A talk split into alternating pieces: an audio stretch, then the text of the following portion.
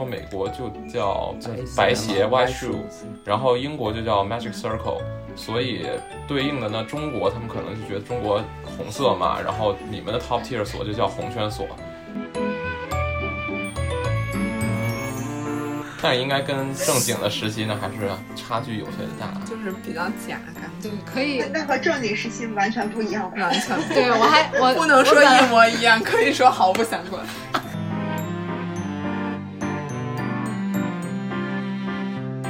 的就是 billable hour 一年是三上了三千，我我去，就这是一个什么概念？就是你假设一年他工作了呃三百300天，天每天工作了十个小时以上。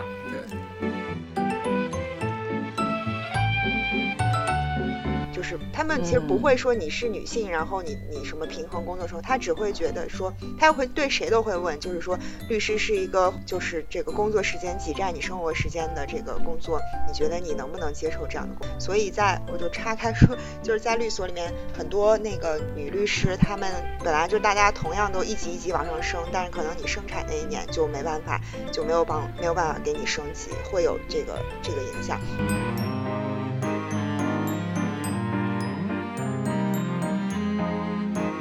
老板穿了三件套马甲儿，然后去客户那儿，然后当时是要路过他们，基本上相当于说对整个工区，周围的人就对你投来异样的目光，然后就感觉你在走 T 台一样。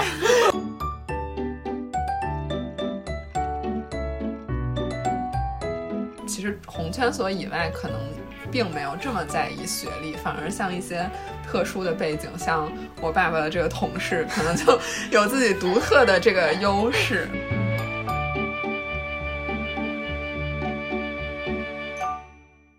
Hello，大家好，欢迎收听本期的三人成虎，我是花青。大家好，我是杂艺。呃，今天呢，我们是史上录制人数最多的一期，然后有一些曾经来过我们节目的嘉宾，呃，那么先请蒜蓉跟大家打个招呼。哎，大家好，我是蒜蓉。啊，对，其实 打完招呼了，最近才知道蒜蓉入职呃上海君和是是最近才跳槽的吗？呃，不是不是，来了两年了。哦，已经很长时间了，看来我们确实平时没有太多的联系。好，然后还有一位呢，也是曾经跟我们呃做过一期节目，嗯、呃，不过他现在改头换面，换了一个新的名字，请牛舌饼跟大家打个招呼。大家好，我是牛舌饼。一会儿这个名字的典故，由我们其他的三位小伙伴一块儿跟大家分享一下。其他三位小伙伴呢？请其他几位稻香村典型小伙伴也介绍一下自己。啊，我先来，我叫沙琪玛，然后我旁边这位，嗯，我是锅盔，我是山楂。那，其实我们是三种点心：山楂、锅盔和牛舌饼和和沙琪玛。因为山楂锅盔太长了，就拆开。对，然后我们起这个名字是因为就是想到北京办公室的话，就君和北京办公室，它每天下午三点的时候呢，会就在 pantry 里面放稻香村的各种点心，所以我们觉得今天就不如用这种方式，然后给自己起个名，然后来参加这个节目。对，好，非常欢迎各位来到我们这个三人成虎这个节目。然后今天录制这一期，主要也是就前一阵子我在看令人心动的 offer，然后我就在我就随口问了一句蒜蓉和牛舌饼，我说你们在不在看？然后大家就突然发现，哇，原来。呃，原来大家不仅在看，而且大家都是法律圈的人士，并且蒜蓉在君和工作，所以我们就想到这个天和地，呃，天和地，呃，不是天时地利天时地利人和，真是。所以我们必须要录制这样一期的节目来聊一聊最近这个综艺节目。嗯，是的，这个综艺真的还蛮火的，就有好多同事我发现都在看《令人心动的 offer 二》。就是因为我没在看，其实，但是我突然发现，哎，身边好多人都在讨论这个事情。所以几位都看节目了吗？就是在知道要来聊这件事以后开始看，然后 对补了一下作业，发现还可以，有点意思。啊，我我看了看，但是可能开始还比较认真，后面有点不是特别认真。哦，好的，嗯，不过这个也不是很影响啊。我们今天就是想聊一聊这个节目里面透露出来一些东西，而且我们其实也很好奇，就是真实的这个呃做这个律律师啊，做律所实习生跟这个节目里面有什么区别。所以我们可以先聊一下，就是几位都是呃，除了我和法学专业对，对，都是法学专业毕业的学生。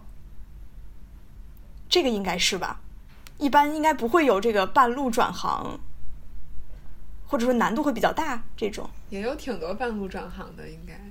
对，这样，嗯，丁辉就是吧？对，就是有很多是本科，就或者本科学的就是其他的专业，然后研究生的时候读一个法硕，这样想想进律所工作，但他们基本上可能吧，在面试的时候也会像丁辉一样遭遇这种类似学历歧视的东，就这种嗯，对事情。对，但我觉得也得分业务领域吧。比如说，如果你是做 IP 这种类，特别是做那个专利的话，那你本科可能有一个理工的学位，反而然后之后再念个法学，会在找工作的时候反而会有些优势。是是是一个巨大的优势，巨大的我可以现身说法一下。我最开始，因为我最开始第一份实习就是在一个知识产权的组，嗯，然后我们那个组的一个合伙人和带我的一个最资深的律师，他们两个就完全是本科的理工科背景，一个学两个好像都是学计算机的，嗯，然后他们两个就是做相关的专利的 case 做的比较多。嗯，我们相当于是像我这种完全没有嗯相关理工科背景的法学，那时候还是法学学生，就只能做一做一做类似于专呃检索之类的呗。呃，也不是也不是检索，就是完全不做专利的 case 了，就是做哦著作权、做商业秘密相关的 case 啊，商标也没有。啊，商标。我觉得也是要看你之前那个专业跟跟那个后面业务的相关度吧。就比如说你说金融会计啊什么的，然后你又辅修或者是那个研究生读个法律，然后考出来那个司法考试，那我觉得应该还挺好的。嗯，那这么说，我前老板还挺厉害，就是他，我我之前是在律所，然后后来干不动了，就换到了一个不知名的国资金融呃 国资基金公司，就这不重要。就是我之前律所的老板，他本科是学社会学的，然后他觉得社会学没前途，哪个钱？就是可能两者都有有吧可能二者都有。对，然后他他是相当于法呃硕士转的法学，然后但他我觉得也看人，就是他人很厉害，他就做的很好。嗯，中美区别也蛮大的，因为像如果理论上在对，在美国的话，没有法学的本科必须得是一个像对对所谓我们如果现在这个语境下的半路出家，就是本科一定要读一个其他专业，然后才能再单独申请法学院。嗯对，就是美国法学不在本科专业里面。对哎那跟医学是一样的。对，嗯，所以几位都就是出国留学，有出国留学经历吗？因为其实我还挺好奇，呃呃，中美这个呃法律体系好像不太一样。那就比如说律所看不看重这个出国留学的经历？我们五个应该都都是出国，对就是在国内读完的本科，然后出国读的法学。哦，我们还有四个跟李自业和詹秋怡是校友。对，这也是我想起你们来的原因。所以其实还是非常喜欢，非常喜欢要这个有海外背景的人。我觉得原因之一可能就是语言能力吧，嗯因为尤其是就是这种像红圈所啊或者一些做相关业务精品所，他可能经常需要面对一些外国的客户，那或者是你要代表中国客户去向外国去投资嘛，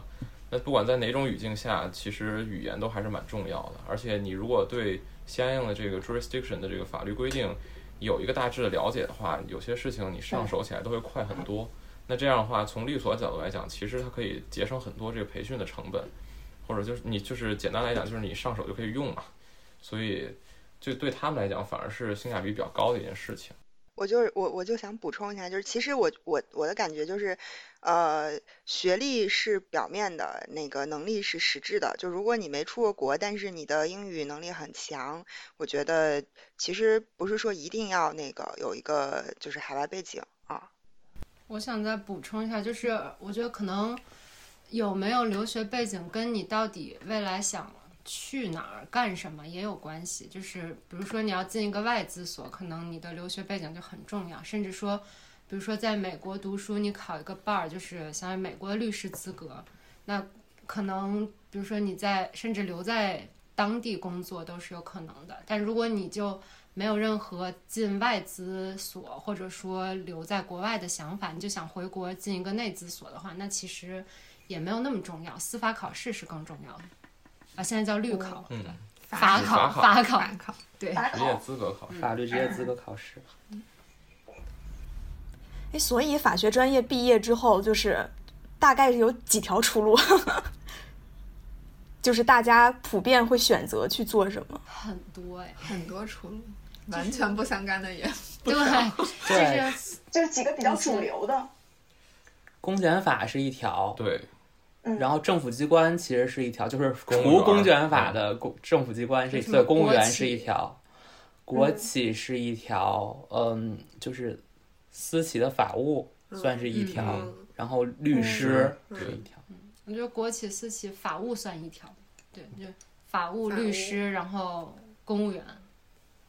然后还有就是转行的，转行的不干了，对。转转行都算一条了，真是。就是有那种想挣大钱的、非常优秀的，什么创业的呀，或者什么去金融圈去投行的。但是我觉得，就是这个得分，你是刚毕业的情况下选择，还是说你干了一段时间之后的选择？如果是刚毕业的时候，就像刚才这位呃牛舌饼说的一样，他可能就直接去考个，比如说参加国考去考公务员，或者说。直接去面对这个企业的这种招聘，或者你就直接按照呃，那可能法学生最熟悉的就是这种去律所实习，然后最后去律所当律师，大概是这么几条出路。但是如果你干了一段时间的律师之后，那你可能又会有一个其他的平台，这个时候你又可以选择去，比如说金融机构，然后也可以，当然你可以接着干律师，然后你也可以跳到企业去做 in house，然后这个时候可能相当于，呃，做 in house 的话就。更多的承担一个管理方面的职能吧，我觉得是大概是这样一种情况。哎，那我听下来，我其实觉得法学专业还蛮好的。哦，那也那倒不是，那倒不是。你们有听说过那句话，什么“劝人学医，天打雷劈；劝人劝人学法，千刀万剐”吗？因为觉得出路还是蛮多的，听起来。但其实选择多就相当于没有选择。对，其实也挺有限的。像比如说，我就完全，我就是一个人民群众，没有任何红色 背景，也不是不是红色背景，就是我连团员都不是，更不要说党员了。就是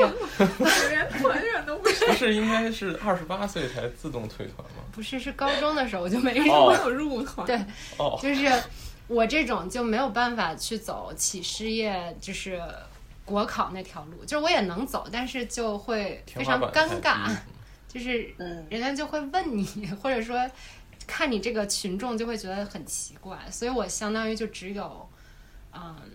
法务或者律师这两条路，或者就转行。所以山楂，你刚刚说什么干律师时候感觉特别辛苦，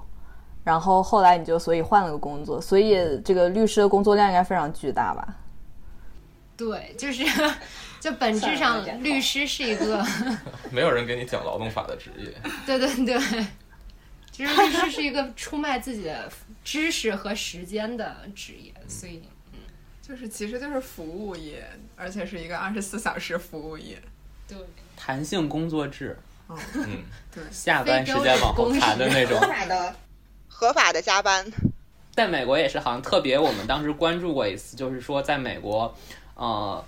律师、会计师这种专业服务人士，他们的呃劳动时间是就是不受那个劳动法保护，也不是叫不受劳动法，是专门专门的一个对额外的一群人。对，有好像有一个 case 就是诉这个，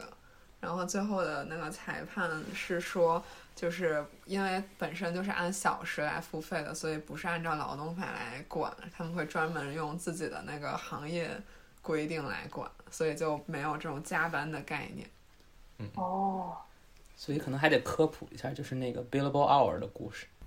我我刚刚其实就是想说那个 billable hour 的这个概念，就是就是所谓 billable hour 呢，就是我们就原则上我们跟客户收钱呢是看就是整个你这个项目各级律师往里投入了多少多少小时数，然后呢乘以每一个律师自己的小时费率，那得出来的这个金额就理论上来说是我们的成本或者是我们应该跟你收的律师费，当然。大部分时候呢，可能我们就会有一个封顶的报价，就 capped fee，就是可能比如实际我们可能在这你这个项目上花完时间乘以我们的小时费率，最后算出来是比如说二十万啊，可能你觉得太贵了，那那你可能就给你打个折，弄到十五万之类的。然后这个是我们的一个收费的收费的逻辑。然后呢，对于我们律师的个人考核呢，是说你这一年你你做你贡献了多少个 billable hour，就是。你你不是你开始做一个项目，你开始做一项工作，你就开始计时了嘛？就比如说我啊做这个法律检索花了花了一个小时，我写这个法律文件花了三个小时，然后我跟客户打电话花了半个小时，那我今天在这个项目上就花了四点五个小时，对吧？然后那我们呢，就是我们所呢。这个以及一些我觉得同同等水平的所大部分吧，就是要求就是这个一年要做到一千五百个小时是最基础的，就是你要记一千五百个小时进去。但是你想想看，一一年才就法定工作日才二百二十多个，而且你这个你不是说你坐到办公室那一刻开始你就开始贡献有效的 billable hour，你这总得喝个水啊，是吧？就是去个卫生间啊，干嘛的？所以其实正常人从从比如说，如果从朝九到晚五，我估计也就能贡献五个 billable hour 就不错了，就货真价实的 billable hour。所以这就意味着你是一定要加班的，你才能满足 满足律所对你 billable hour 的最低要求。这就是对，就这两个这两个就是怎么跟客户收钱和怎么考核一个律师，这两个制度加起来呢，就注定了这是一个要加班的行业。对，那我想说一下，一千五其实也。不算多，非常非常低。因为就是，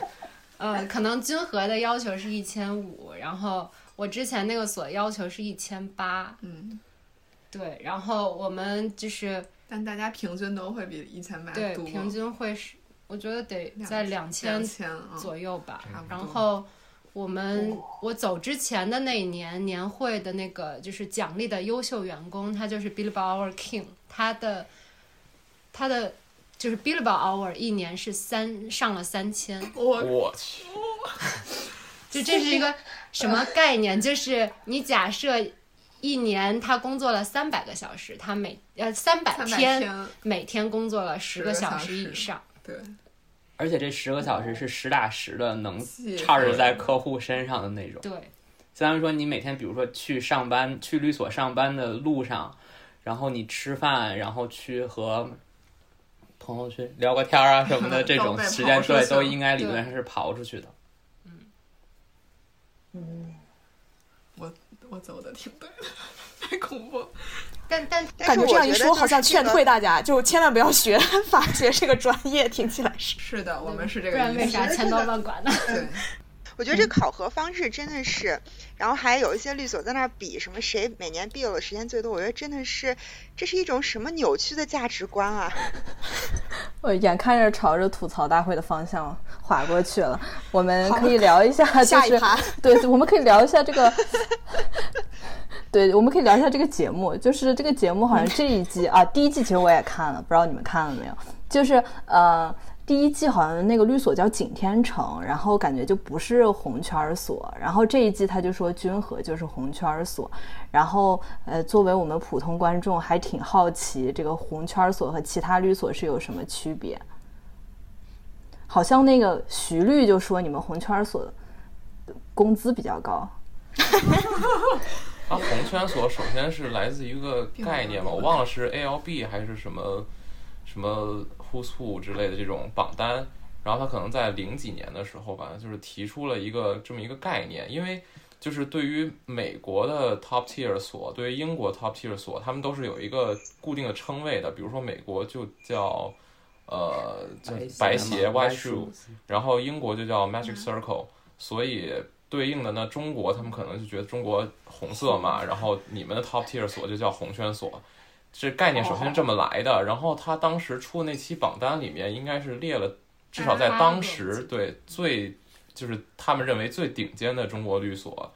应该是叫什么金金军方海中吧，就是金度君和方达海问中伦，然后再加上敬天工程，还有什么通商通力之类这种。没有通力环球。哦，环球，OK，就反正就是环球环球。嗯，八个所是当时说的所谓的红圈所，但是。反正不管怎么说，这称谓就后来就渐渐的就固定下来了，基本上就是指这八家所。但是，反正前面头部这些所应该是没怎么变过，后面所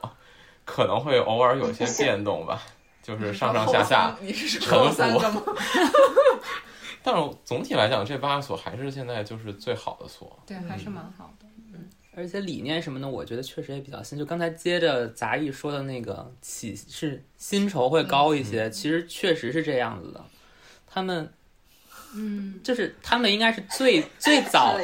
最早的 一批，相当于是说，嗯，比如说呃，我律所招进来的毕业生起薪就要，比如从两万人民币一个月起，好像最早就是从他们，嗯，这些红圈律所去，嗯。没事，你先。但是这制度其实也是向美国所或者说国际所看齐嘛，就是他们就是从 law school 毕业之后，你进到一个大所，一个 big law，他就会给你很高的 entry level。当然，这个牺牲的条件就是刚才咱们说的那些，就是要完全没有自己的时间啊，时间都牺牲掉，两个小时。嗯嗯，有钱赚，没有没有时间花这些钱。对。但是反正 anyway 就是这种制度，反正先把你的。嗯，不管你有没有这个能力吧，或者你不管你的投入产出能不能达到老板的要求，但是他先把这个工资摆在你面前，至少可以就是证明自己的一个态度。对，然后从这个上面也是吸引相对来说最优秀的这群嗯嗯 young talent 来加入我们这个律所，就算说把未来先留先先吸对先锁住。对，但我想说一下，我觉得。我不知道当时红圈所评出来的时候，他们的薪资是什么水平。但按现在我了解的情况，就比如说环球的起薪应该就没有那么高。没有环球是分团队，对，就是环就是环球高的团队起薪是两万八，但低的就是一万多，对对对，就是这个也可以就普及一下，就是律所有一些不同的管理制度，就虽然从怎么讲，从企业形式上都是一个，一般都是有限合伙，对，都是一个特殊有限合伙，但是在这个管理上面，有一些是公司化管理，有些是合伙制管理，就合伙制就可能看每一个合伙人的团队，就相当于。律所只给你提供一个平台，然后每一个合伙人就在这个平台上面干自己的业务，然后招自己的人，给自己的底下人发工资，自负盈亏。但如果是公司化，就扁平化管理，他就会，比如说进来以后都是一年级，那不管你跟哪个合伙人干什么样的活，这个合伙人今年的业绩是多少，所有一年级都是同样的工资，所有二年级也都是同样的工资，只是说。比如说我这个合伙人他今年的业绩好，那可能你年底的那个年终奖你的 bonus 会多一些。嗯，对，所以环球就是会有一些分化，就如果不太好的可能也就一万多，就非常好的能有两万多，两万八也是吓人。对，其实我觉得像第一季的那个景天城是不是也有点就像可能类似于环球这样？景天城我不知道。上上海，问问上海的同事。对。也不知道。呃，景景天城是上海这边本地本地比较有名的那个所，因为它好像是据我的印象，它好像是就是上海这边比较早期的一个律所，所以呢，它在上海还有就是江浙沪这边可能那个 reputation 比较好一点。然后他们的那个组织形式的话，就是那种团队制，就每个团队自己负责自己的业务。那你的工资水准可能也是就是各个团队来定，可能呃就是就是整体上大家有一个大概的这样的一个一个工资水平线，你可能上上下下来调，但是就不像比如说像君和，就是所有人进来一年级多少钱，二年级多少钱都是特别公开透明的啊，大概是这个情况。所以大家现在都是什么段位的选手？是是中年级律师还是 初年级？初年级陆奎应该是和那些学生差不多大吧？嗯，对我我是我应该比李金叶他们早一年毕业，然后我现在应该是二年级律师，就是君和的这个初毕。就之前的徐律师不是有普及过，他是三级九档。然后我是就是初级律师里面那个第二级，就是初 B，都一样的，我我们都差不多岁数，所以其实都还是这个级别。嗯。哦，我是初 A，就是比他们高一年。哦，所以你们这个每年评比的时候是是是会筛掉人，还是怎么怎么？就是只要达到了就可以升级？不是，不是，应该是。就是这个有点迷，就其实我自己也没太搞清楚。就是你首先你要达到那个工作小时数，如果你没达到，但没达到也不是一定不会升，还是看老板想不想给你升吧，我觉得。好像是这样。嗯，但是如果你达到了，没有什么太大的问题，应该是可以升的。嗯。就跟上学校一样，通常来讲没有什么意外，你就是会升到二年级去。对。除非你表现太差了，要么就留级，要么就干脆开除。转学。这个比方打得很好，就是这意思。那你们三级九等，就是比如说三级之间会有一个明显的，比如说除了小时数以外，其他的一个评价标准、评价体系，应该负责的职责就会有很大的变化。比如初级的时候，可能还是做一些尽调这种，然后到中级可能就要接触交易文件之类的，然后再到高级或者资深，可能就要。进行一些客户的管理之类的，就要立项目这样。你们这么严？嗯嗯，就是你对吧？你们北京分的这么清吗？我觉得好像我们就是在项目上就做着做着就不一定了。可能也看团队，我觉得有的团队就他培养就是培养体系特别。特别完整的那种，他就是老板也会评估你的工作表现，然后会一步一步，可能每一年培养你的重点是不一样的。我的老板招我的时候是这样说的，我我准备就是看一下是不是真的这样。还有，哎，你老板就是史律师是吗？这个问题还是没有回避掉。这段掐的电波得掐，但是是，但是是对，确实是，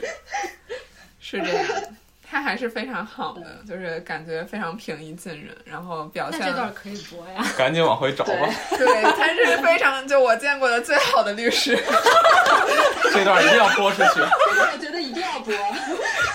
这个一定要播了。嗯，对，确实是。从从从现在开始打住，从头开始说一遍刚才那句话，就是史新月律师是我职业生涯中见过的最好的律师。可以。我同意。哎，那我们可以聊聊，就是你们，比如说你们在律所实习的时候，和节目里到底是很相似的，还是完全不同的？我感觉他们那个实习还闹得挺挺好的，是吧？就是每都有一个一个的项目，然后大家什么都做一点儿，就是又辩论又要搞法律援助。为什么都笑了？整体评价，我要用一个词来说，就是丰富多彩吧。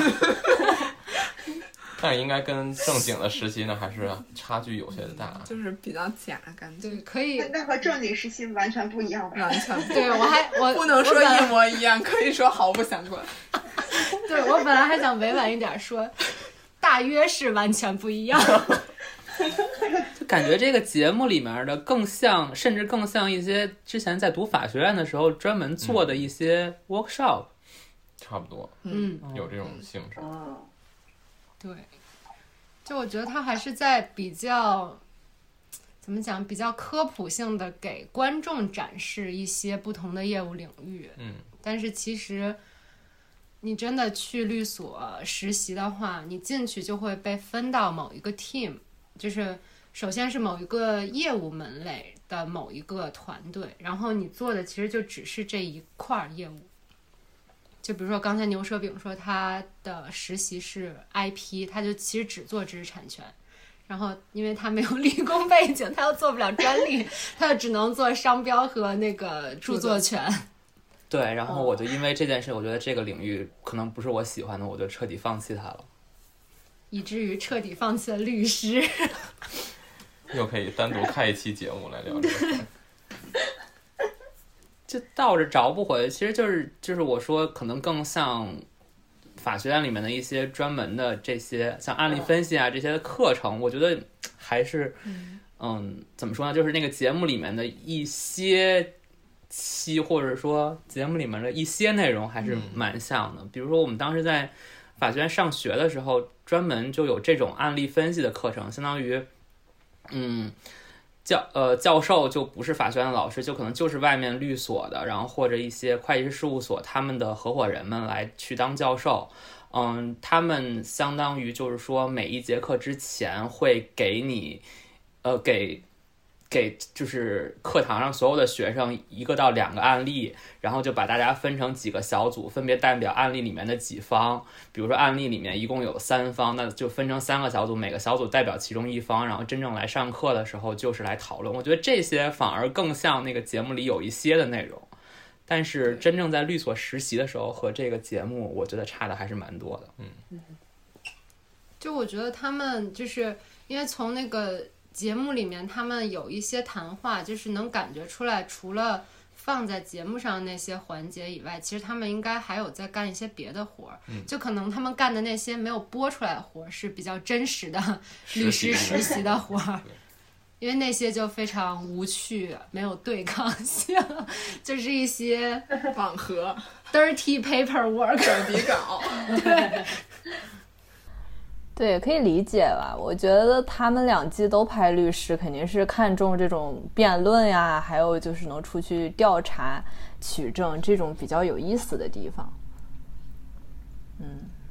但我觉得其实节目这样就特别。就有一个我觉得不太好的那个影响，就是不断的去加深大家对于律师的错误的刻板印象。我到现在我都懒得跟别人解释我是干嘛的，他们一觉得就是律师就打官司的，然后我就说不是，他说那你干嘛？我说算了，说了你也不清楚，就是，然后你可以在这儿说一下，然后以后就把这段音频放给别人听。对，呃，就是。首首先，律师分为诉讼律师和非诉讼律师。诉讼律师呢，讲白一点呢，简单的说呢，可以就是打官司的律师。非诉讼律师就是不。我们这儿我们这儿有个诉讼律师，诉讼律师这块儿让让我我们的人来说，对。先让先让笑容说完再补充嘛，让他说他的。然后那个非诉讼律师呢，就是不打官司。那不打官司你干嘛呢？就是各种形态的商业交易当中，我们来协助。我们的客户完成各种商商业交易，那比如说，呃，比如说你你的客户如果是比如说阿里，就是阿里收购了那个饿了么，那他这个收购他从最开始这个结构怎么谈，协议文本怎么写，交易最后怎么落地，这个过程中其实都是有律师参与的啊。当然，因为商业活动有各种形态商业活动，所以律师呢也是有，就是他可以去协助完成不同的商业活动。呃，基本就是这么一个意思吧，就是所以就这种非诉讼的这个这个这个这个律师呢，他他其实一般都团队来完成一个项目嘛。那如果是初年级的律师，他可能没有办法直接去参与到很看上去很光鲜、很有趣、有对抗性的这种谈判啊，这种这种这种很 fancy 的阶段，可能其实大部分都是做一些 paperwork，就是。对着电脑，就是你可能要去对这个公司进行尽职调查，他有没有诉讼啊，他的什么员工社保公积金有没有缴足啊，什么这些的。然后那个，然后你要写合同，然后就是就是其实没有那么有趣。如果真的拍一个非诉讼律师的一天，可能拍了两个小时，你就觉得这个到底时间有没有经过？可能只是屏幕上的那个字多了几行 而已。数字啊，就大概是对对对。简单说是这样啊，大家可以补充。那个诉讼律师补充一下。哦，那我就来补充一下我对目前为止就是做诉讼或者说争议解决相关业务的一种感受吧。就是其实我觉得在初年级的时候，即便你所谓是做争议解决律师，那争议解决可能包括去法院开庭，当然也可能包括去各种仲裁委员会去开这个仲裁的庭，这两类为主。那但是同时，其实他在初年级的时候，主要的工作内容其实也会是一些 paperwork，呃，主要分两方面吧。第一方面是你会需要整理一些这个证据，那可能很多证据客户给过来啊，或者你了解到事实都是很乱的，你自己要根据比如说跟呃跟 senior 的讨论，然后你自己要根据相关的要求去梳理一版最后能用的证据，这是第一这是第一类型。第二类型可能更多的就是做这个法研，嗯、做研问题的研究，因为呃这个诉讼就是争议解决这个类型里面，它会碰到各种各样千奇百怪的问题，所以你每当你拿到一个问题，就拿到一个事事情的时候，你先要甄别出来这里面的问题是什么，然后你要再看一看法律是怎么规定的，你再看一看实践里面法院跟这个法律规定它能不能匹配得上。然后，或者是如果法律没有规定，那在实践里面这事儿肯定是之前多多少少会发生过类似的东西嘛。那法院是一种什么态度？你可能就是要有一个这样一个呃工作。那作为初年级律师来讲的话，呃，这些内容、这些工作内容可能更多就是交给他们来完成，然后通过他们的这个工作结果去支持呃 senior 一些的律师去完成其他的，比如说真正的去开庭的工作，或者去跟客户、跟对方当事人去交涉，这都是呃最后由他们来做。但是其实我觉得也并不绝对吧，就是可能最开始的那半年啊，可能这种工作会比较多一些。那渐渐的你越来越成熟了，那别人也会带着你一起上真正的项目，然后你也渐渐会去跟着开庭，大概是这样一个情况，我觉得。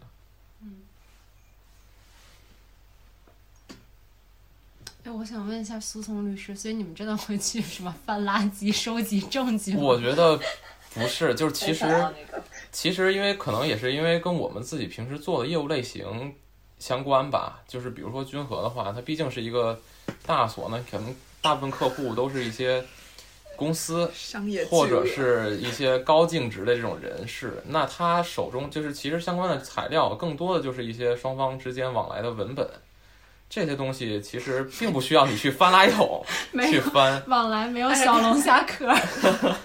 哎 对。看往来也像是在垃圾里找，所以就对，但是这个形容还是蛮贴切的，就是因为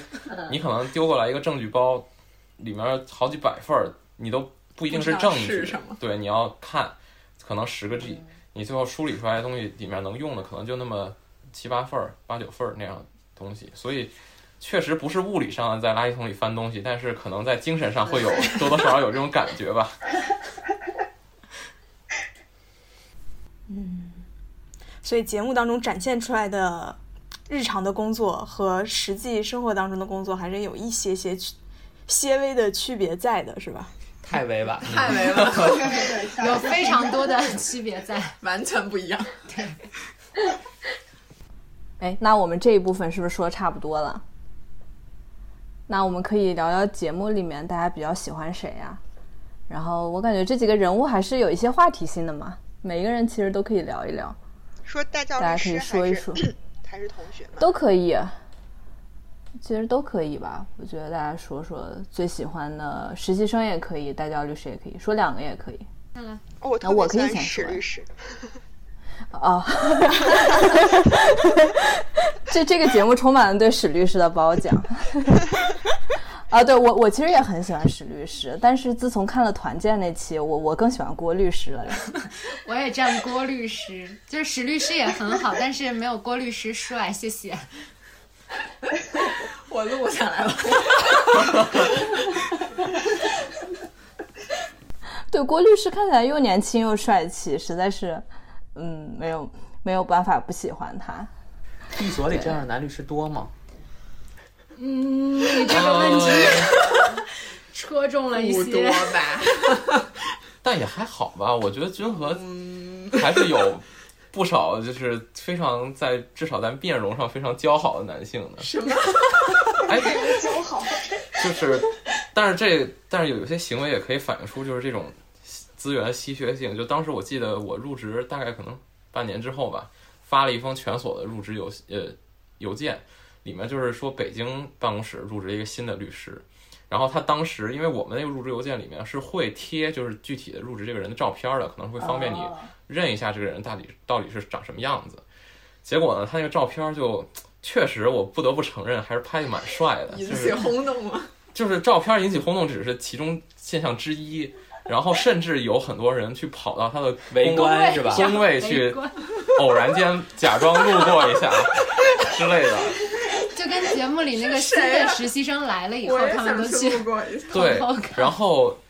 这还不是最那什么的，最过分的是，根据我当时的同桌反馈是说，这个人真人比他长得就是比照片上拍的还要帅，帅，因为他的五官更具有立体性。我也想，我也想看看是谁呀、这所以是他帅气还是郭律师帅气？谁是颜值天花板？呃，说实话，我因为我没有见过那个那个那个同事，所以好像不太好这么评判。但是我觉得总总，我觉得郭律师还是，嗯，气势上更毕竟是合伙人嘛，可能还是有自己自己的阅历啊，包括有气质在那儿摆着。而且据说郭律师比节目里，就我我看节目的话，我可能会觉得郭律师身高可能趋于一米七五上下这个区间之内，因为我觉得那个脸可能就不像是一个特别那么高的人会有的脸。但是结果据反映，就是据这位据我反映，对他在有一天在电梯里面碰到郭律师，不是，他就坐在我附近的办公室里。然后我有一天早上，就是我们是九点半上班嘛，但他到的特别早。我九点到办公室的时候，他已经在就是整理自己的资料了。然后后来我听到他应该是在开电话会，就是很快要开电话会。但反正他当时就在那个所里溜达，然后我觉得他很高，其实挺高的，感觉有一米八多。嗯，因为反正就不是所有学法的男性最后都会秃头，也有可能是植了发呢。所以这个节目有没有引起一些明星的效应？比如像史律师、郭律师这样，就会有很多的人去假装路过他们的办公室去看他们。那倒也没有，他们应该本来得对也挺有，名因为尤其是像比如说史律师这样，就是本来在所里就是算是类似于有点风云人物这种感觉吧。因为史律师曾经连续三年的年会都在跟另一个律师一块搭档说相声，所以本身就是一个。对存在于这个大众这个视野中心的这么一个人。嗯，对，史律师还有一个喜马拉雅电台，希望他不要听到我们的节目，我 我危这险。个电台还挺有意思的。都是包奖，有什么不能听的之前是？只是读书，然后这个节目火了之后又哎，就是有新的东西试是吧？是的，是的，好像是。嗯嗯，呃，然后他那个他那个用户名儿好像叫天台天桥下的小年轻，反正听着就挺中年的一个名字，还挺有意思的。对，然后大家可以去搜一下，还挺有意思的。好的，哎，那咱们聊聊实习生。啊，我比较喜欢实习生是朱一轩，我觉得他还，我觉得他非常的机灵，看起来，然后嗯，而且他辩论辩论的很好嘛，但是他但是他内心好像又有一些非常呃温暖的地方，是他平时嗯。就就是就是一些细节上可以看出来，比如说他会给别人打印一下东西啊什么的。但是他是一个本科生，是不是感觉你们比如说你们这些律所还是比较喜欢要这个有研究生学历的人去做律师，一般是不是不太要本科生？好像也不是，就是我觉得能力够的话，就会要你，而且不管你越早越好，我感觉。对，而且朱一轩不是节目里他们也说，因为他可能大三还是大二，就是会更倾向于要要毕业的吧，就是比如说大四一年去实习，你这样 OK 的话，不就直接留下了吗？嗯而且我觉得这个其实其实其实一定程度上是就是就是法法法律法学院学生自己的选择，因为可能很多人本科毕业的时候他会倾向于去读研究生，然后呃就是当然了，这个就互相作用嘛，就是很优秀的人他可能也就就跑去读研究生了，所以他并没有留出这个法学院。那法那个律所在招人的时候，他其实他收到简历可能大部分都是研究生的，或者是本科生那个可能没有那么优秀，那确实也不符合。所以其实并不是说一定要研究生，就还是看你那个能力是不是符合要求。因为我之前其实遇到一些我的同前同事啊什么的，是本科直接进来，我觉得真的很厉害。就是如果我是合伙人，一个优秀的本科生在我面前和一个优秀的研究生，我会选那个本科生，因为那人家都比你小，比你少念那几年书，还比你厉害，那不是多多好是吧？就是节目里的朱一轩和丁辉的对比。对，其实像我，我原来的同学，就我的本科同班同学，他就是，呃，本科毕业就工作了，然后等我进到律所工作的时候，他已经是，我想想啊，他应该已经四年级了吧，就相当于他直接就变成了我进去是个一年级，然后他已经是我很高年级的 senior 了。但当然，那个同学后来没有和我在一个组，所以没有直接接触过。但就是说，这种情况也蛮常见的。如果你本科可以进入律所，就说明你是很优秀的。而且就是有一些本科就直接去工作的人，他们后来会比如说工作个三四年、四五年累了，然后就 也有对，也有这个工作经验，就再去申请一个 master 啊或者什么的，然后也正好休整一下，然后再对进修一下，有一回来以个新的后就 feed in，然对后对对对，而且这样的话，读书可能也有针读得更对性对。对，嗯，所以也有些人会这样选择。嗯，所以大家都还比较喜欢谁呀、我们可以聊一聊。花青，你看了面试，你感觉比较喜欢谁看了面试，我还挺喜欢徐泽林的。啊？他看起来有点呆哎。对，就因为我只看了面试，所以啊就是只是看这个人的第一反应，就在一只是在面试那那短短的就那一集里边嗯，的感觉，所以我不知道他后面的专业的表现怎么样，但是我会觉得这个人还挺有趣的。啊，他是挺有趣的。对，就光从人的角度啊，我只是觉得这是一个有趣的人，嗯就很很舒服，主要是看起来。嗯，看来他后面不怎么样，是吧？他已经走了，其实，真是不想告诉你这个悲哀的消息。没有关系。对啊，嗯，所以大家有对说一说吧。说实话，就是因为我觉得，就是我看这节目可能会更多的纯从一个综艺角度来看，因为我觉得，就是如果他们真的是我的同事或者我跟我接触的实习生的话，我的第一评价标准肯定不是他们的性格是什么样子，我一定会看他的工作能力是什么样的。就如果我觉得这个人就是我跟他一块儿合作，反而会坑了我的话，那可能我反而会觉得，嗯，就即便他人很好，但是从工作角度来讲，我还是会尽量啊、做一些自己的努力，去去跟他有保持一定的距离。但是我觉得，如果 保持嗯，单纯从节目本身就是我看到的，就是这几个实习生的性格啊，然后包括他们打交道的方式来讲的话，我觉得可能有一个叫詹秋怡的女生吧，我也喜欢她，就她可能詹秋怡很厉害，对我觉得就是会比较呃，我觉得比较愿意跟他打交道。因为我觉得他是那种可能不会表现出特别的 aggressive 的人格，但是同时你跟他又可以建立一定的交流的这样的人。嗯，所以我觉得，根据我的经验判断啊，就是这样的人，可能至少在开展起工作来讲的话，合作起来会更顺畅一些。锅盔说说，我我到现在我感觉就是他们都挺好的，就是嗯，因为就是之后我们也跟史律师 聊了一下，然后他说从 又又是内幕消息，对对，他说他从就是那个嗯，就是用人的角度来说，能干活的肯定还是像李金叶、詹秋怡这样，包括王潇也。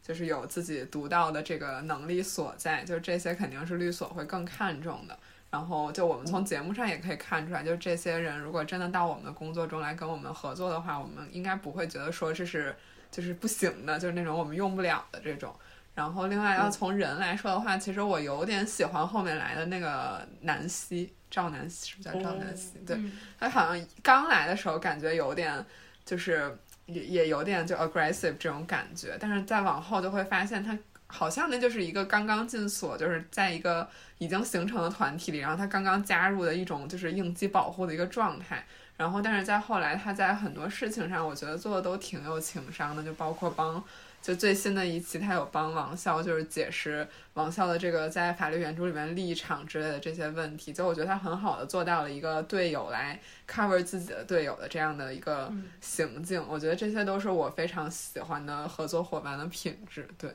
所以我其实挺喜欢他的，而且我觉得他业务能力应该也没有什么问题，也很会沟通。嗯。我我我也比较喜欢那个詹秋怡，就是一叶知秋组合是可以的，就很可，就是 磕起了 CP。对，一个是他们 CP 就是很可爱，就是有没有人觉得詹秋怡有一点像那个刘亦菲呢？还是只有我没有？没有，就是就是很，就是他真的挺好看的。然后李金也很帅，就是我是一个严党，那不重要。我觉得他们两个主要是工作能力也非常优秀，就是就是我觉得一开始面试的时候，我觉得可能是有一点就是 Georgetown 校友光环，我会对他们两个更有好感。但是就是从面试上来看，比如说李金叶，他的面试就非常的标准，就是。就是乔治城的那个 Career Office 培训出来的一个，对，就是从 从简历到回答都是一个非常标准的优秀的面试嗯结果，就包括一些就是提问的回答，你就会觉得嗯，这个是好的，是是我们会被要，对对对。然后然后詹秋怡的话，就是我觉得就像节目里说，他是那种看起来很有韧性的人，就虽然他。有些时候会看起来很沉默，但他就是那种能默默把活儿干了，然后把那个压力自己吃下来，但是又能反馈出东西的人。嗯，对，我觉得对他，而且他们两个确实很默契。关于那个面试，我其实还挺多想吐槽的，因为他，呃，我记得那个詹秋怡面试时候，他就问了一下什么詹秋怡，呃，原来是他爸妈让他去做什么公务员，然后还。还有王颖飞，好像也，反正就是关于女生的那些面试，都是问什么你要平衡家庭与什么女性主义的。对啊，雷达又开启了。我觉得这非常的奇怪，其实，而我其实挺惊讶，一个综艺节目在电视上播的要就是这么性别歧视，我当时还挺惊讶的。这个我觉得是腾讯的锅吧。我觉得，嗯，我觉得，因为在我自己的求职过程中，我只在。某一间所谓的红圈所，就是因为我的简历上是没有照片的，然后可能看名字也不一定能觉得一定是男生或者女生，只然后就是只有收到某一位某一个红圈所的一位合伙人回我邮件说你是男生还是女生，然后我回了他之后我就没有再就是他发来面试题什么笔试题什么我就没有再做了，我觉得。他这个，他对他有这样的，他有这样的想法，那我还不想去呢。然后其他的其实没有，就是他们不会来问那个，就是他们其实不会说你是女性，然后你你什么平衡工作时候，他只会觉得说，他会对谁都会问，就是说律师是一个会，就是这个工作时间挤占你生活时间的这个工作，你觉得你能不能接受这样的工作？这个其实是对男性女性是同样的。那我觉得可能客观上。那个女性要生产嘛，这个这个时间是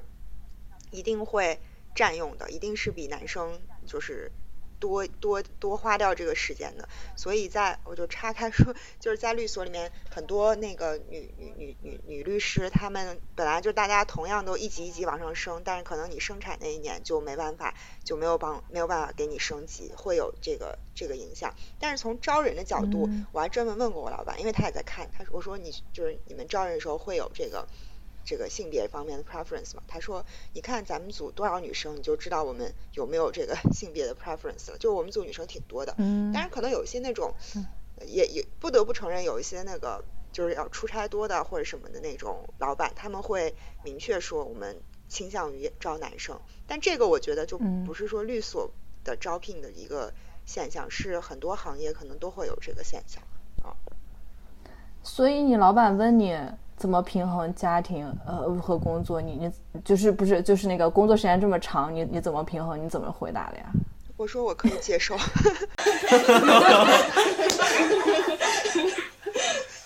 嗯，对，我觉得是这样，就是你刚毕业想要去律所的时候，大家多少都有些耳闻，然后大家都会做一些心理建设，所以在这方面。对对初期我们都是会说自己可以接受的，然后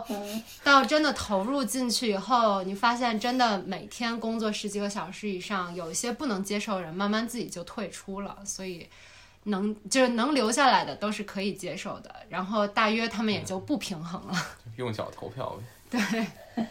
对，动态平衡。所以高层的确实是女律师比较少嘛，因为其实。只有梁律师，一个是女律师，是是的，那还是在高层上还是会有不平等，就是会在在很多时候，女生都会自主的或者被迫的就退出这个行业。就比如说，比如说我可能是，就是我我觉得客观上讲吧，女生可能就真的身体没有男生那么扛打。然后我就会觉得加班太多，身体真的有变差，所以我就不太能接受这件事，我就换一个工作。那还有一些，比如说结婚生子，可能想要多照顾家里，这个工作不合适，那也就会换一个工作。还有可能就是，比如说真的在业务上面会遇到一些瓶颈，比如说我不知道，我我觉得哈，就是在某些时候可能。男性律师更容易获得信任，就更容易，嗯，拿到一些好的客户或者案源。这样的话，那他这样就会更容易的去生成，就是他的合伙人之路会走得更顺一点。嗯，所以就会在不同的环节会淘汰掉，也不能叫淘汰掉吧，就是会有一些女生退出，那最后留下的就是。这这个话可以说吗？就是我觉得有一些成为女合伙人的律师，其实会，就是我会幻想他们经历了些什么，因为很多被底下人吐槽的合伙人，有一有一相当一部分是女性，就是一些女合伙人会，就是更加 aggressive，对，就是他要在这样的竞争中留下来，并且成为合伙人，就是。可能付出的就是比男性然后他就会，他可能要求就是更严格。嗯，不管是心理上还是性格上，可能都会，嗯，没有对对对底下人没有那么好相处。这个也不是律所一个环境的特有现象啊。其实这个社会的话，大部分能做到比较高层女性，多少都是要比跟他同等职位的男性更加这个 aggressive 的。所以说到这个，感到一丝悲哀。真的是对，所以我就是刚刚说到詹秋怡，她面试时候，我就因为那个面试的问题，其实我完全不太，当时没有从面试中了解到她是一个什么样的人，但是是从后面的这个呃，她做事的方式才了解到她是一个这样坚韧的人。对，好像有就是那个综艺节目，就是相当于君和的创始合伙人，就是肖肖威肖律师去那个类似于现场视察的那集，就是史律师去。介绍各个实习生给肖律师认识的那一集，好像介绍甄秋怡的时候专门说了，就是说这个是父母不太希望他来做律师，想让他想让他当公务员。然后肖律师当时好像说了一个类似于说，看你选的这条路到底是不是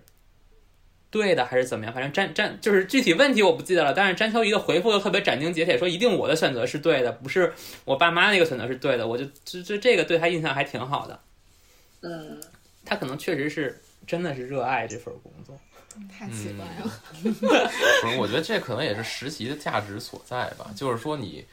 不管怎么说，你先进来尝试一下，看看你能不能真的接受这种包括工作内容和生活方式，然后你再去做自己的选择，你才会真正有自己的这个就是选择的依据嘛，才会有自己的支撑自己选择的这个这个基础所在。不然的话，就是相当于自己是主观的臆测。对，就就回到刚才那个问题，就是说，你面试的时候，真的老板问你说你能不能接受这个工作强度什么的，在当时那个就相当于说一个法学毕业生去找工作的那个时候，肯定是说我可以接受，这傻子都可说接受，就就什么都能接受。但是我我真心不是说觉得他们不是真心，就是说我是为了要这份工作而去回答这个这个问题，说我能接受，而是我觉得他在就是一个法学毕业生，他可能。就真心的是觉得说，哦，就这个工作强度，我也可能之前有所耳闻，我就觉得是我就是可在这个时候，我就是可以接受的，我就是要在那个时候极有热情，就要投入这个职业的。对，那可能真正干了一段时间之后，发现不一定，就所以有各种各样的这个分叉的对选择。哎，对，其实还有还有几个比较有争议性的人物，比如说王骁特别的凡尔赛，然后然后不过不过我觉得他好像后来变得很好，他一开始就是总是说他斯坦福怎么如何，我就觉得这个人非常可恶。嗯，对我们觉得真的就是说这样的人确实，但是也我太奇怪了。但是我觉得你挂个工牌儿，就是那个绳是 Stanford 可以，水杯是 Stanford 可以，这都是节目组安排给你的。但是你，我看了他那个 cut，就是在他的队友在发言的时候，包括对方律师在发言的时候，那个疯狂摇头，然后说我们法学院的老师不是这么教的。我我觉得这们读的不是一个法学这是不，是真的所谓剧本？我觉得这个比那个挂绳儿，嗯，就放水杯更过分。对我就是说，如果这个行为是他真的发自内心这么想、这么说的，那我觉得在至少在像那个场景下，他这么做应该是不太合适的。但是嗯，但是我也看了这两期最近两期节目，我感觉其实他也不是完全 就有那么过分的一个人，所以我觉得可能也是蛮奇怪的。这个。我我还真觉得很有可能是剧本，因为后来那个就是丁辉到那个观察室的时候，我觉得肯定是导演组安排，就还特意让那个何炅问丁辉说那个，所以啊、王骁那个哦，工牌那个绳绳儿到底是不是他自己的？然后丁辉还说啊、应该是他的吧？我觉得这就明显在洗呀、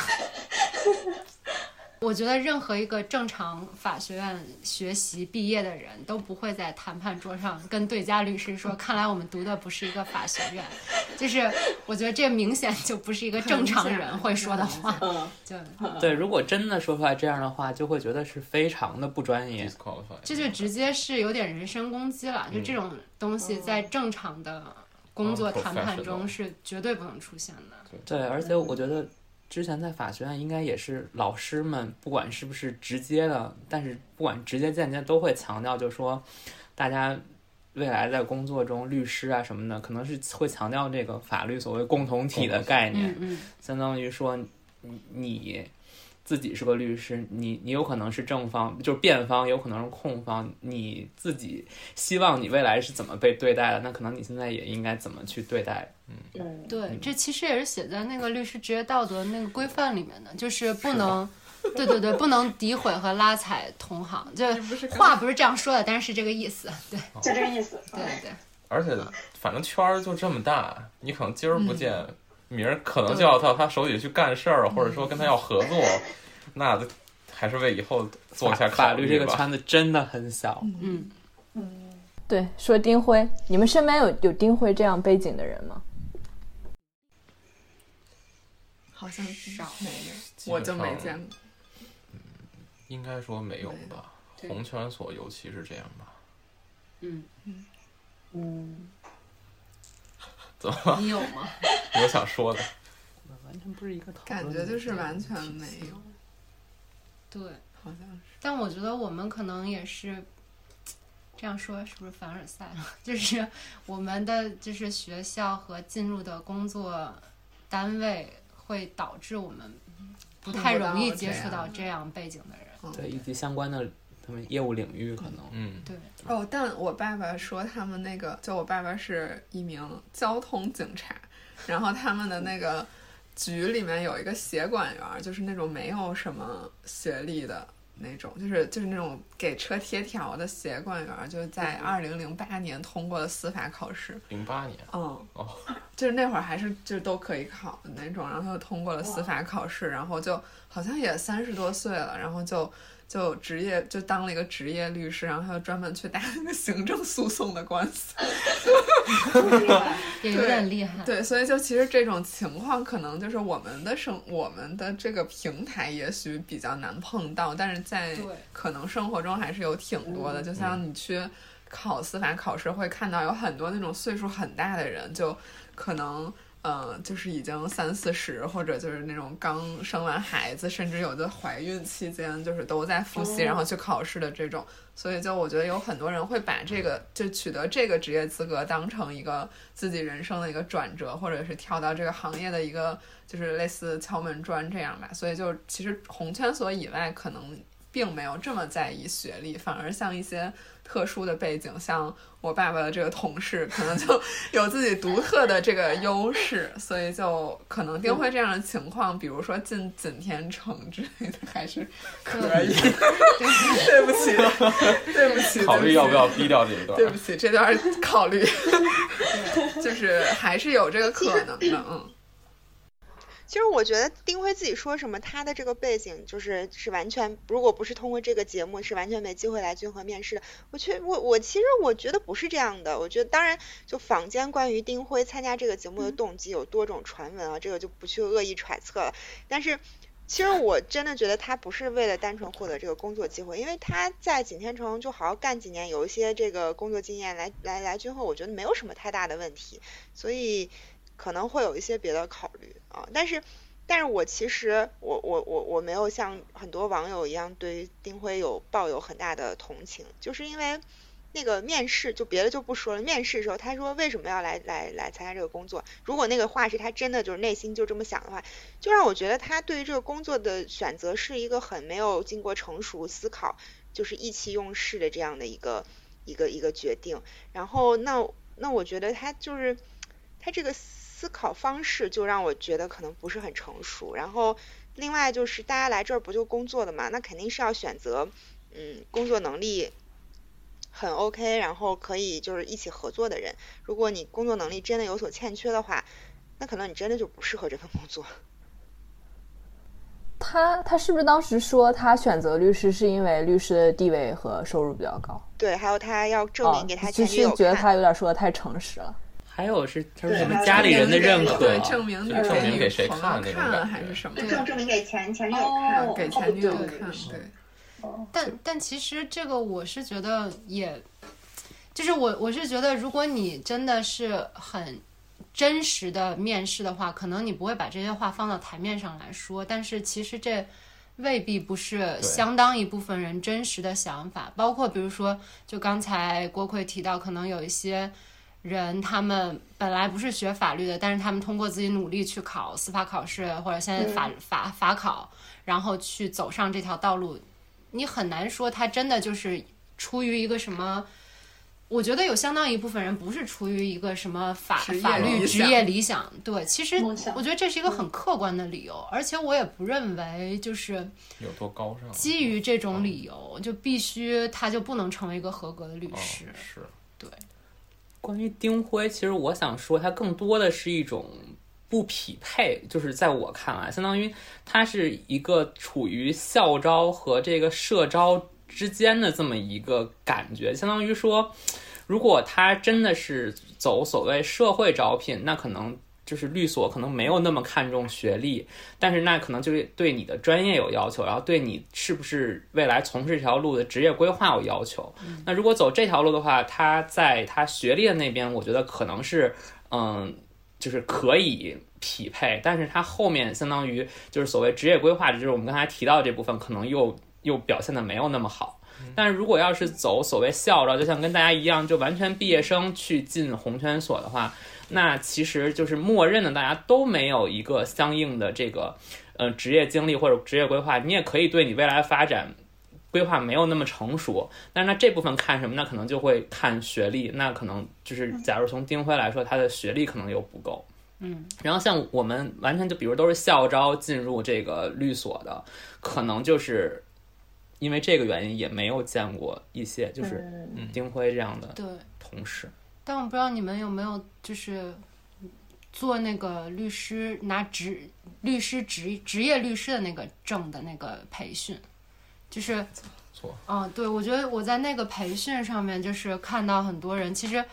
就是我觉得我们可能代表的是很小众的一部分律师，就是大部分就是包括红圈所，相当于也是就是金字塔尖儿上那一部分。其实大部分律所，包括大部分律师，可能做诉讼、做一些鸡毛蒜皮的案子，就是标的额很小的客户很繁杂的都有。然后，包括我在培训的时候，就是其实非诉讼律师不一定要拿律职业律师的证，就是你考过。法考或者司考是证，其实相当于是证明你的能力，相当于我是正经法学院毕业的，但是你是不是真的要拿职业律师证？就你拿了职业证才能去出庭。如果你做非诉讼，其实就不是很必要。所以我在那个律师培训的时候，职业律师的那个实习培训的时候，你就会看到，其实绝大部分人都是做诉讼的，而且绝大部分律所都是一些。没听过，没听过律所，就是，但这些所其实很多很多，所以我觉得在大的基数里面，其实丁辉可能不是一个个例，不是一个那么显眼突出的特殊的人。对，嗯，可能只是说他的这个背景在就和红圈所的要求不是特别匹配。是的，对。哎，所以现在司法考试不是所有人都考都能考。现在必须法学专业了，好像是某一年入学入学好像就必须得从一七年一八年左右就是那个政策，因为当时我一个我一个同学他也想考，就他不是 法学专业出身，然后他还在说今年是最后一年能考了，明年他就不能考了，怎么样？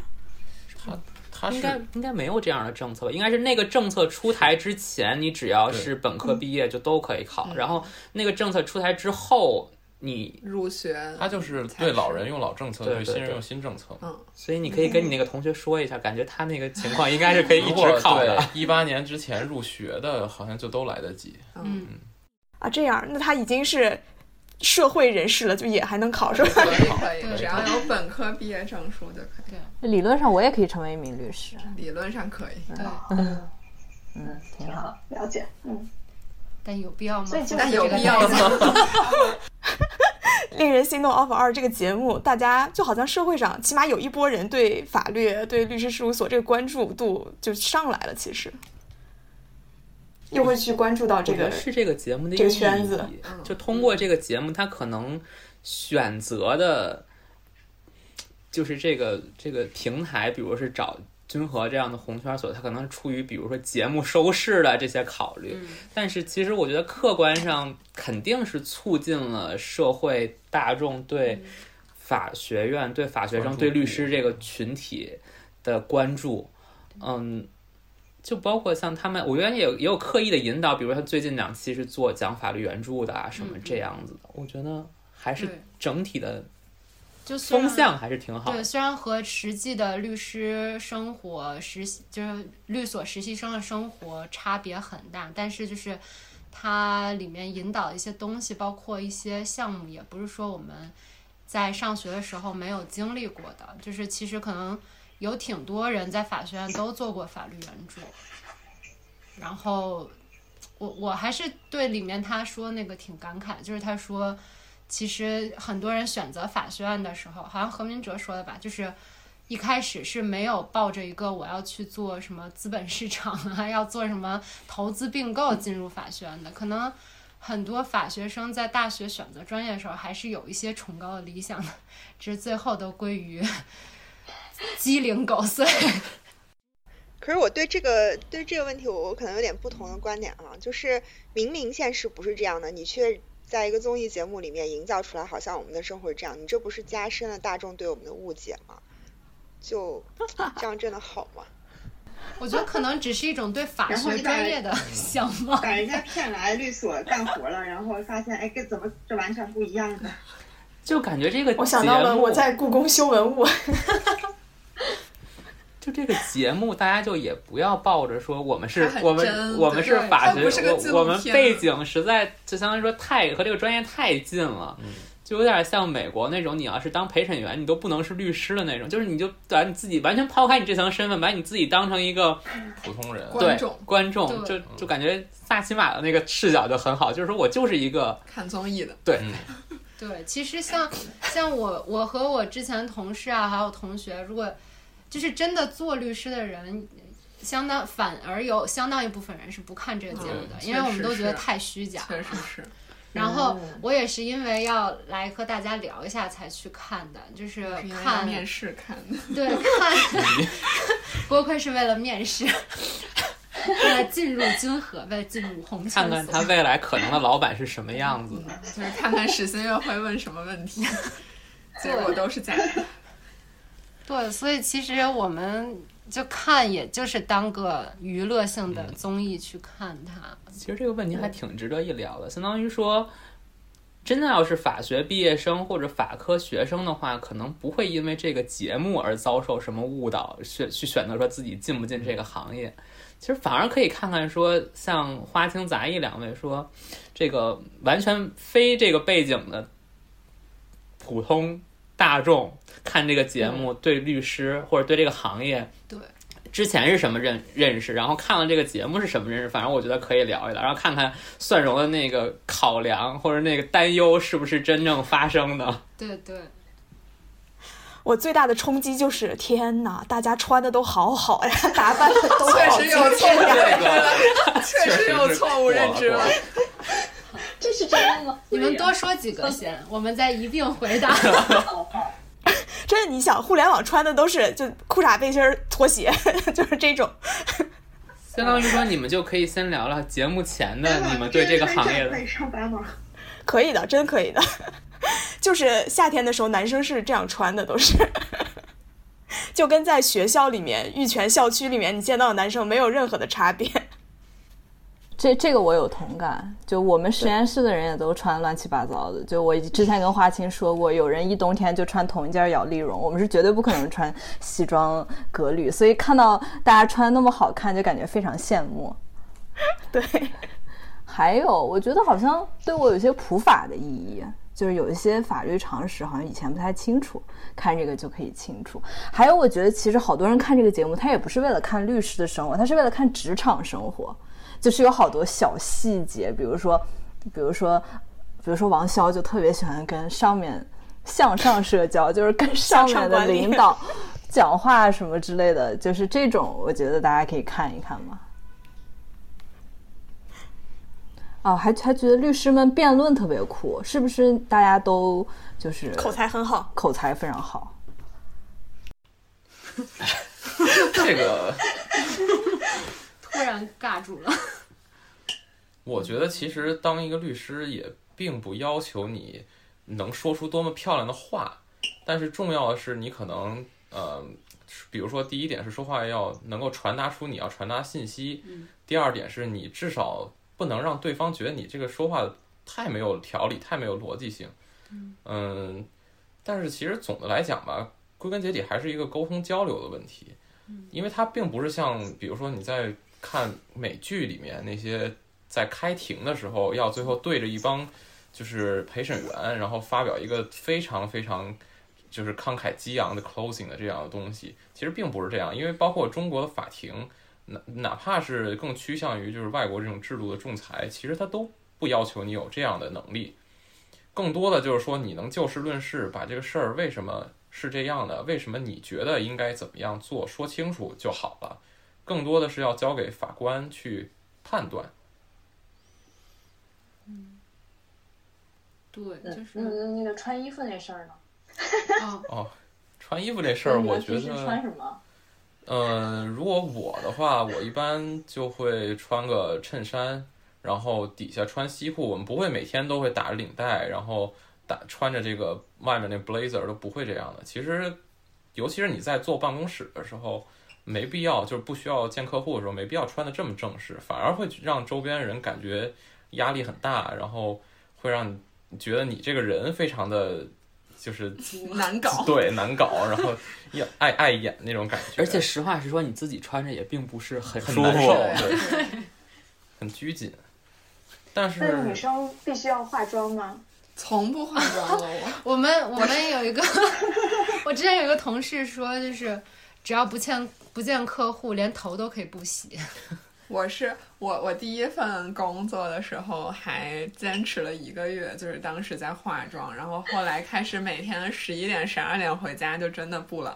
就是受不了，回家还要卸妆，然后早上还要起来再化妆。然后等跳到君和之后，我只有第一天化了妆，对对对，我们会有一个就是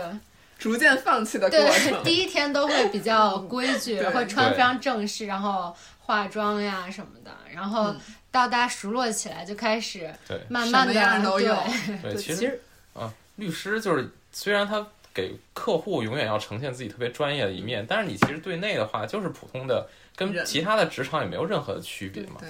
对我刚才想说，其实也这个就是一个融入的过程。你第一天去，先把自己放到一个怎么就打扮打扮的好，然后穿好，然后怎么着都不会太太过分，对，太失礼的这么一个情况下，然后你先去看看，看看你的团队都是什么样子的。对当然，你的团你团队律师，比如像是可能是老板是史史律师这样子，就对大家可能要求也没有这么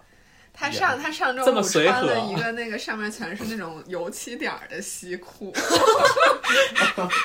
很潮。就很潮。然后你就去，你也别太和团队不搭，相当于说大家每个人都，